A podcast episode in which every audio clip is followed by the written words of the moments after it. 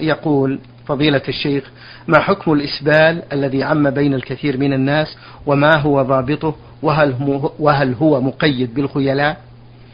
الحمد لله رب العالمين وأصلي وأسلم على نبينا محمد خاتم النبيين وإمام المتقين وعلى آله وأصحابه ومن تبعهم بإحسان إلى يوم الدين. الإسبال هو أن يكون الثوب أو السروال أو المشلح نازلا عن الكعب في حق الرجال. وهو محرم بل من كبائر الذنوب. لقول النبي صلى الله عليه وعلى آله وسلم فيما رواه مسلم عن أبي ذر رضي الله عنه. ثلاثة لا يكلمهم الله يوم القيامة ولا ينظر إليهم ولا يزكيهم ولهم عذاب أليم. قالوا خابوا وخسروا. من هم يا رسول الله؟ قال المسبل والمنان والمنفق سلعته بالحلف الكاذب. المسبل هو من نزل, من نزل ثوبه من سروال أو إزار أو قميص أو مشلح عن الكعبين. والمنان هو الذي يمن بما فعل من معروف في غيره. فتجده يمن عليه ويذكره بما فعل فيه من معروف أو إذا آه، دعا قال والله أنا مشغول لكن أنت غال عندي وما أشبه ذلك مما يمن به على الغير والمنان صيغة مبالغة تقتضي أنه كثير المن فيما يأتي من معروف. أما المنفق من سلعته بالحلف الكاذب فهو الذي يحلف في بيعه وشرائه من أجل زيادة الثمن وهو كاذب.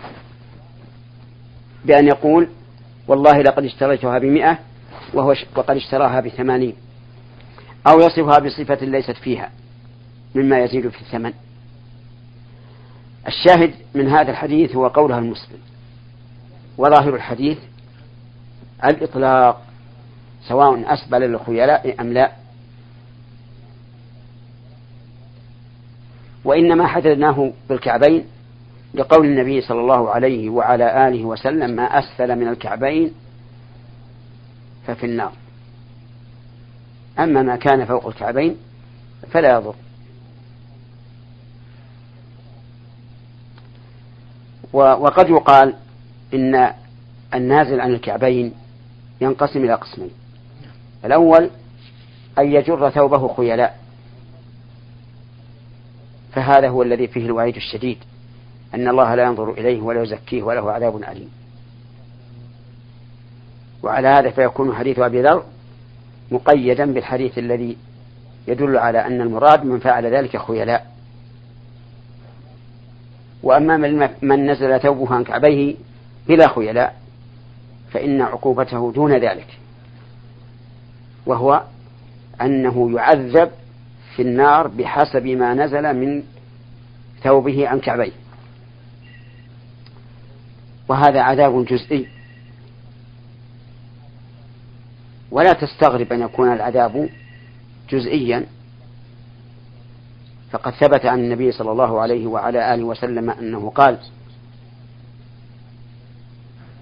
حين جعل بعض الصحابة يغسل رجليه دون عقبيه. نادى بأعلى صوته ويل للأعقاب من النار. وخلاصة الجواب أن من أسبل ثوبه خيلاء فله هذا الوعيد الذي في حديث أبي ذر. إن الله لا يكلمه يوم القيامة ولا ينظر إليه ولا يزكيه وله عذاب أليم. وإذا كان غير خيلاء فإنه متوعد عليه بالنار لكنه وعيد جزئي فيما حصل فيه المخالفة فقط. حفظكم الله. سؤاله الثاني يقول هل يجوز للمرتهن أن يستفيد من الرهن كأن تكون مزرعة يقوم بإصلاحها المرتهن؟ فهل يجوز له أن يأخذ جميع ما يخرج منها دون أن يعطي الراهن شيء؟ لا يجوز ذلك. والذي أذن فيه هو المركوب والمحلوب فقد قال النبي صلى الله عليه وعلى آله وسلم الدر يشرب بنفقته إذا كان مرهونا والظهر يركب بنفقته إذا كان مرهونا. يعني اللبن نعم. إذا أخذ المرتهن البقرة أو الشاة وأنفق عليها فإنه له أن يشرب اللبن. لكن بقدر النفقة. فلو قدر أن اللبن قيمته أكثر من النفقة فالقيمة محفوظة للراهن. مثال ذلك أنفق عليها كل يوم عشرة. لكنه يبيع من لبنها كل يوم بعشرين. فالعشرة الزائدة تحفظ للراهن وتكون رهنا تبعا لأصلها.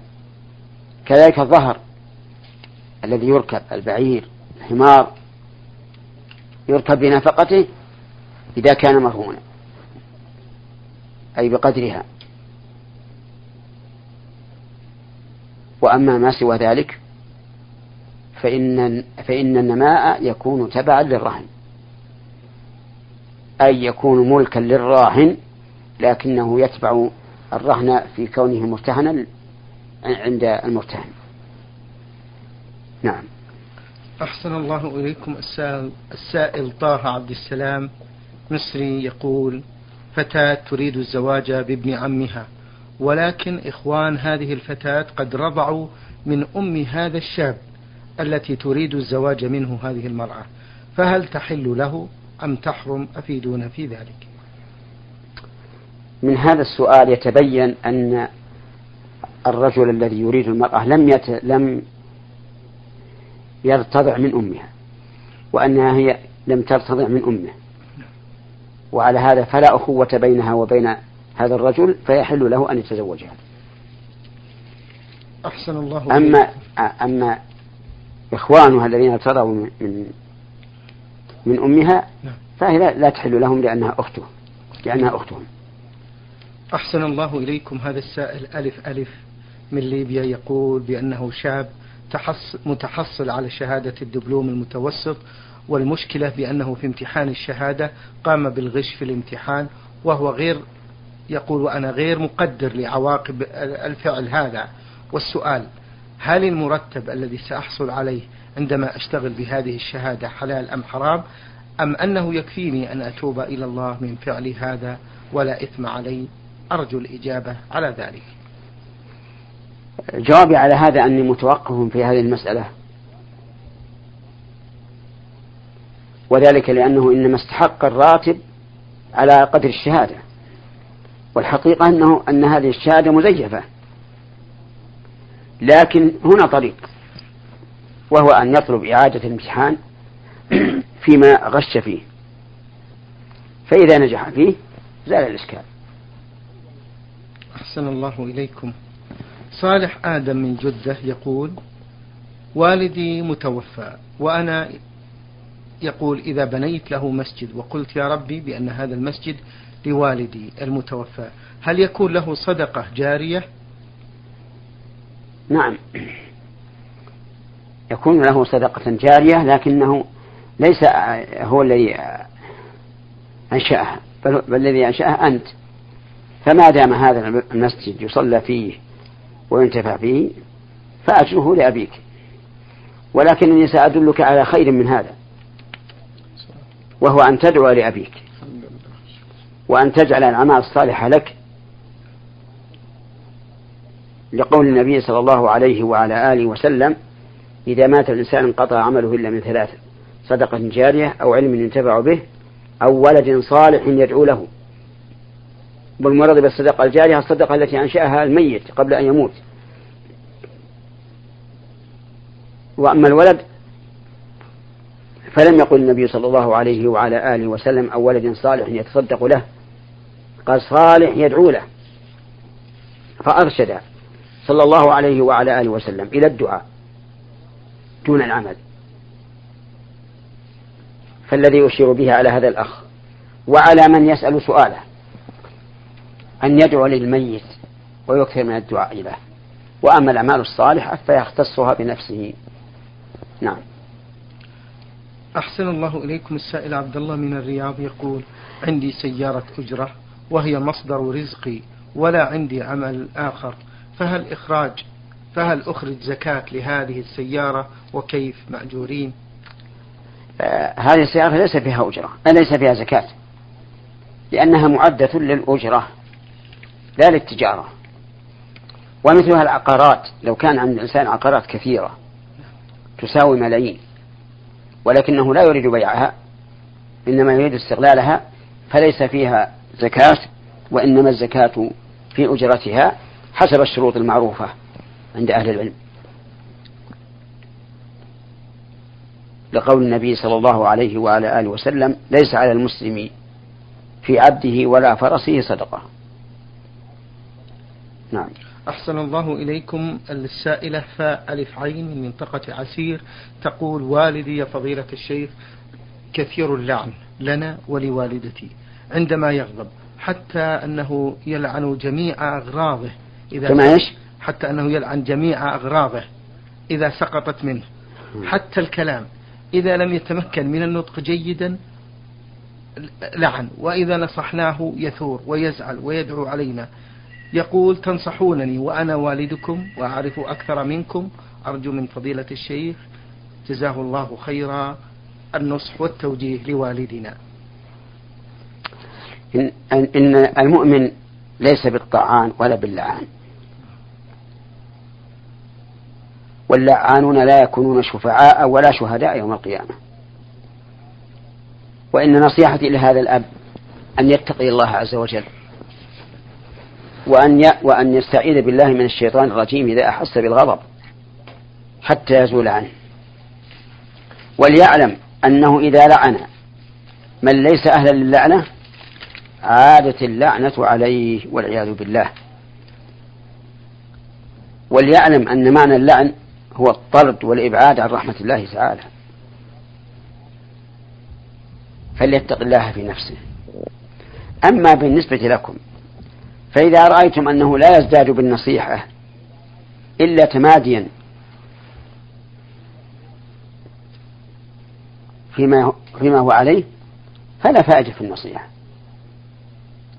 لكن اسألوا له اسألوا الله له الهداية وإذا رأيتموه في يوم من الأيام هادئا مستانسا منشرح الصدر فتكلموا معه. على وجه لا يؤدي إلى ثورته. نعم. أحسن الله إليكم شيخ. آه، الأخت السائلة من منطقة عسير تقول أريد يا فضيلة الشيخ أن أحفظ القرآن في المدرسة الخاصة بتحفيظ القرآن لكن ظروفي لا تسمح لي بذلك. أريد منكم حفظكم الله الطريقة الصحيحة لحفظه في المنزل وهل إذا حفظت القرآن بدون تجويد أو فهم لمعانيه هل فيه شيء؟ نعم الطريق إلى ذلك أن الإنسان يحفظ خمس آيات حتى يتقنها ثم خمس آيات حتى يتقنها ثم خمس آيات حتى يتقنها فإذا أتم جزءا كاملا عاد فتعاهد ما حفظه. حتى يعلم أنه لم ينسه. ثم يأخذ في الجزء الثاني كما أخذ في الجزء الأول حتى ينتهي من من القرآن. ولا يشترط أن يكون بالتجويد ولا أن يعرف معناه.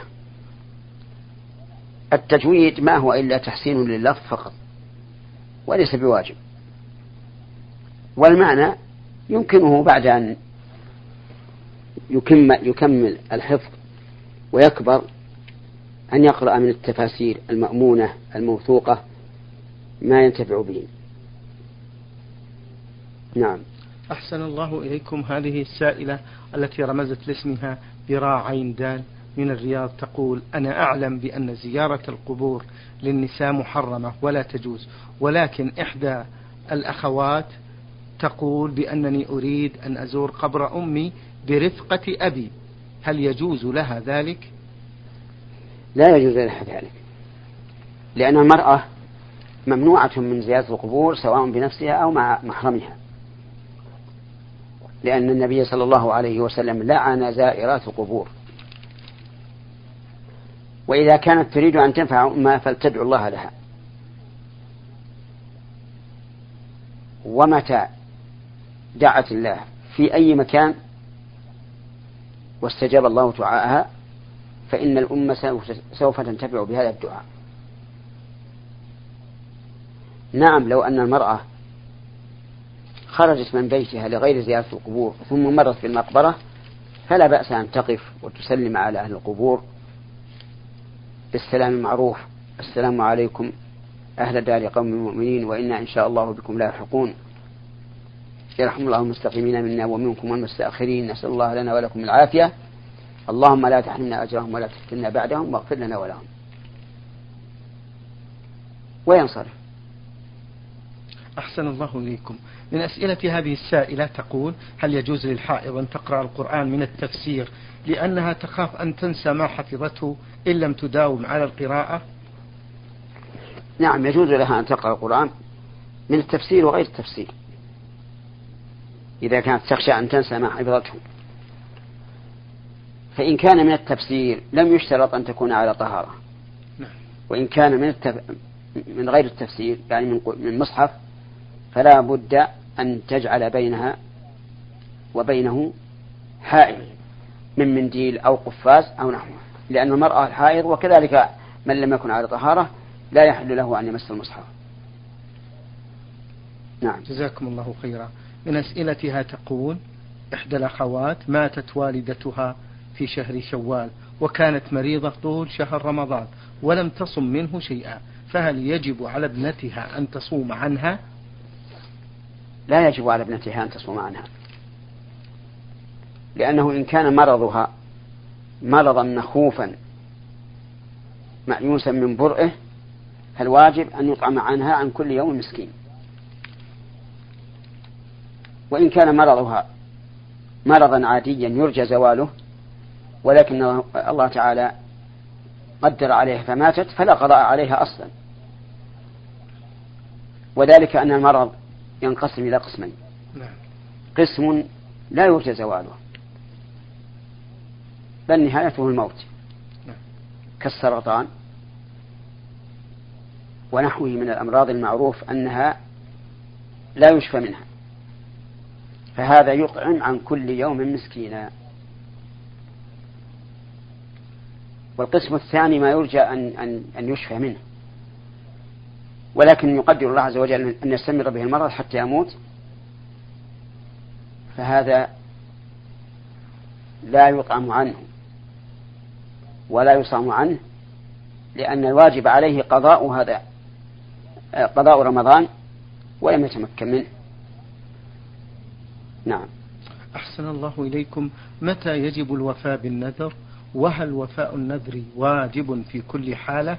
أي ما دام أنه نذر وجب عليه الوفاء وإن لم يحصل ما أراده؟ النذر قسمان قسم مطلق وقسم معلق. فالمطلق أن يقول الناذر لله علي نذر أن أصوم ثلاثة أيام. فيجب عليه أن يبادر بالصوم. لأن الأصل في الواجب أنه على الفور. وقسم آخر معلق مثل أن يقول إن رد الله علي ما ضاع مني فلله علي نذر أن أصوم ثلاثة أيام. فإذا رد الله فمتى رد الله عليه ما ضاع منه؟ ولو بعد سنة أو سنتين أو أكثر وجب عليه أن يصوم ثلاثة أيام من حين أن يرد الله عليه ذلك.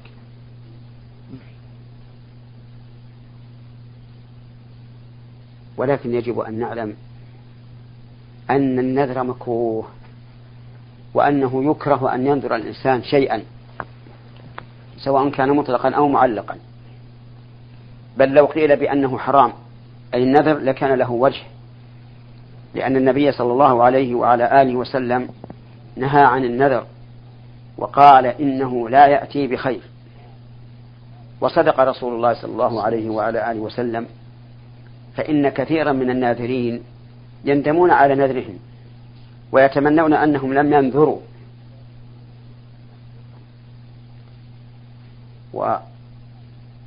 ويذهبون إلى كل عالم إذا نذروا لعلهم يجدون رخصة في ترك النذر. والنذر كما أنه لا يأتي بخير فهو أيضا لا يرد قضاء كما قال النبي صلى الله عليه وعلى آله وسلم. فإذا كان عند إنسان مريض وقال إن شفى الله مريضي فلله علي نذر أن أتصدق بمائة ريال. فهذا النذر لا يوجب الشفاء. إن كان الله أراد له شفاء شفي بدون نذر وإن لم يرد الله شفاء له شفاء لم يشفى ولو نذر. وهذا معنى قوله صلى الله عليه وعلى آله وسلم إنه لا يأتي بخير ولا يرد قضاء. فاحمد ربك يا أخي على العافية ولا تلزم نفسك بشيء فتندم. ولكن إذا نذرت طاعة فلا بد من وفائها. لقول النبي صلى الله عليه وعلى آله وسلم من نذر أن يطيع الله فليطعه. نعم. جزاكم الله عنا وعن المسلمين خير الجزاء. السائل أبو معاذ من الرياض يقول يحتفل الأزواج فيما بينهم بيوم زواجهما ويجعلون لذلك اليوم خاصية عند الأيام الأخرى وذلك للذكرى فيتبادلون الهدايا بينهم. فما الحكم في ذلك؟ أرى أن ذلك لا يجوز لأنهم يتخذون هذا عيدا. كلما جاء ذلك اليوم اتخذوه عيدا يتبادلون فيه الهدايا والفرح وما أشبه ذلك. لكن لو فعلوا هذا عند الزواج ليلة الزفاف أو في أيام الزواج فلا بأس. أما أن يجعلوه كلما مر هذا اليوم من كل سنة فعلوا هذا الاحتفال فلا يجوز. لأن الأعياد الشرعية ثلاثة عيد الفطر وعيد النحر وعيد الأسبوع. نعم. أحسن الله إليكم السائلة من ضواحي حائل. لها سؤالان. تقول لي والد كبير في السن وقد فقد العقل بسبب تقدمه في السن وليس له أولاد وأنا أبره إن شاء الله. وأنا إيش؟ وهي تبره. تقول. وفي بعض المرات تأخذ من ماله قدرا قليلا عشرة, ريال عشرة ريالات أو عشرين ريال وتتصدق به على بعض الأطفال من أولادها وغيرهم وتنوي بذلك الصدقة عنه. هل يلحقها إثم بذلك؟ نعم. يلحقها بذلك إثم. لأنه ليس لأحد أن يتبرع بمال أحد. وأبوها ماله له. لا يحل لها أن تقربه إلا بالتي هي أحسن. ولا بد أيضا أن تأخذ وكالة من القاضي. أقصد بالوكالة الولاية تأخذ ولاية من القاضي على مال أبيها. قد تقول أبي ليس له وارث غيري فنقول لا هذا غير صحيح. أنت ليس لك من ميراث أبيك إلا النصف والباقي للعصبة. ثم ما يدريها لا, لا تموت قبل أبيها. فيرثها أبوها. فلذلك أقول لها الآن إنما أخذت من مال أبيها على هذا الوجه الذي ذكرت لا يحل لها. ولا تبرأ ذمتها إلا برد ما أخذت إلى مال أبيها. نعم. أحسن الله إليكم الشيخ. تقول السائلة هل صحيح بأن المرأة إذا ماتت وهي في الوضع تصبح شهيدة؟ نعم لو في على سؤال الأول نعم. لو فرض أن أولادها فقراء وأن أباها غني فهنا لا بأس أن تأخذ من مال أبيها للإنفاق عليهم لأن الأصول والفروع تجب نفقتهم سواء كانوا وارثين أم غير أم غير وارثين. نعم. فتح الله عليكم تقول السائلة هل صحيح أن المرأة إذا ماتت وهي في الوضع تصبح شهيدة؟ لا أدري. جزاكم الله خيرا. نعم. حفظكم الله نختم هذا اللقاء بسؤال لأحد الإخوة يقول في هذا السؤال سمعت من برنامجكم في الإذاعة بأنه لا تجوز الصلاة خلف الجماعة في الصف إذا كان المصلي منفردا ويجب الانتظار إلى أن يأتي شخص آخر لكي يصلي معه. فالمعروف أن الدين يسر يسر كثير من الأمور. فهل للمصلي الذاهب بنية الصلاة لصلاة الفجر مثلا أن ينتظر حتى تفوته الصلاة إذا لم يأتي شخص شخص آخر؟ وهل يكتب له آه، أجر المصلي في الجماعة؟ نعم ما, ما ذكرت أنها سمعته. صحيح عند بعض أهل العلم ولكن القول الراجح أن الإنسان إذا أتى والصف تام فإنه يصلي خلف الصف وحده مع الجماعة وتصح صلاته ويكتب له أجر الجماعة كاملا إذا كان أدرك من الصلاة ركعة فأكثر. وذلك لقول الله تبارك وتعالى فاتقوا الله ما استطعتم. وهذا الرجل لا يستطيع أكثر من هذا. ليس له أن يجذب أحدا يؤخره. وليس له أن يتقدم مع الإمام. وما بقي إلا أن ينصرف ولا يصلي مع الجماعة أو ينتظر من يأتي وقد لا يأتي أحد أو يبقى صافا وحده. وهذا هو المتعين. فالقول الراجح أنه إذا جاء الإنسان والصف تام فلا بأس أن يقف وحده ويصلي مع الجماعة. نعم. شكر الله لكم فضيلة الشيخ وبارك الله فيكم وفي علمكم ونفع بكم الإسلام والمسلمين. أيها الإخوة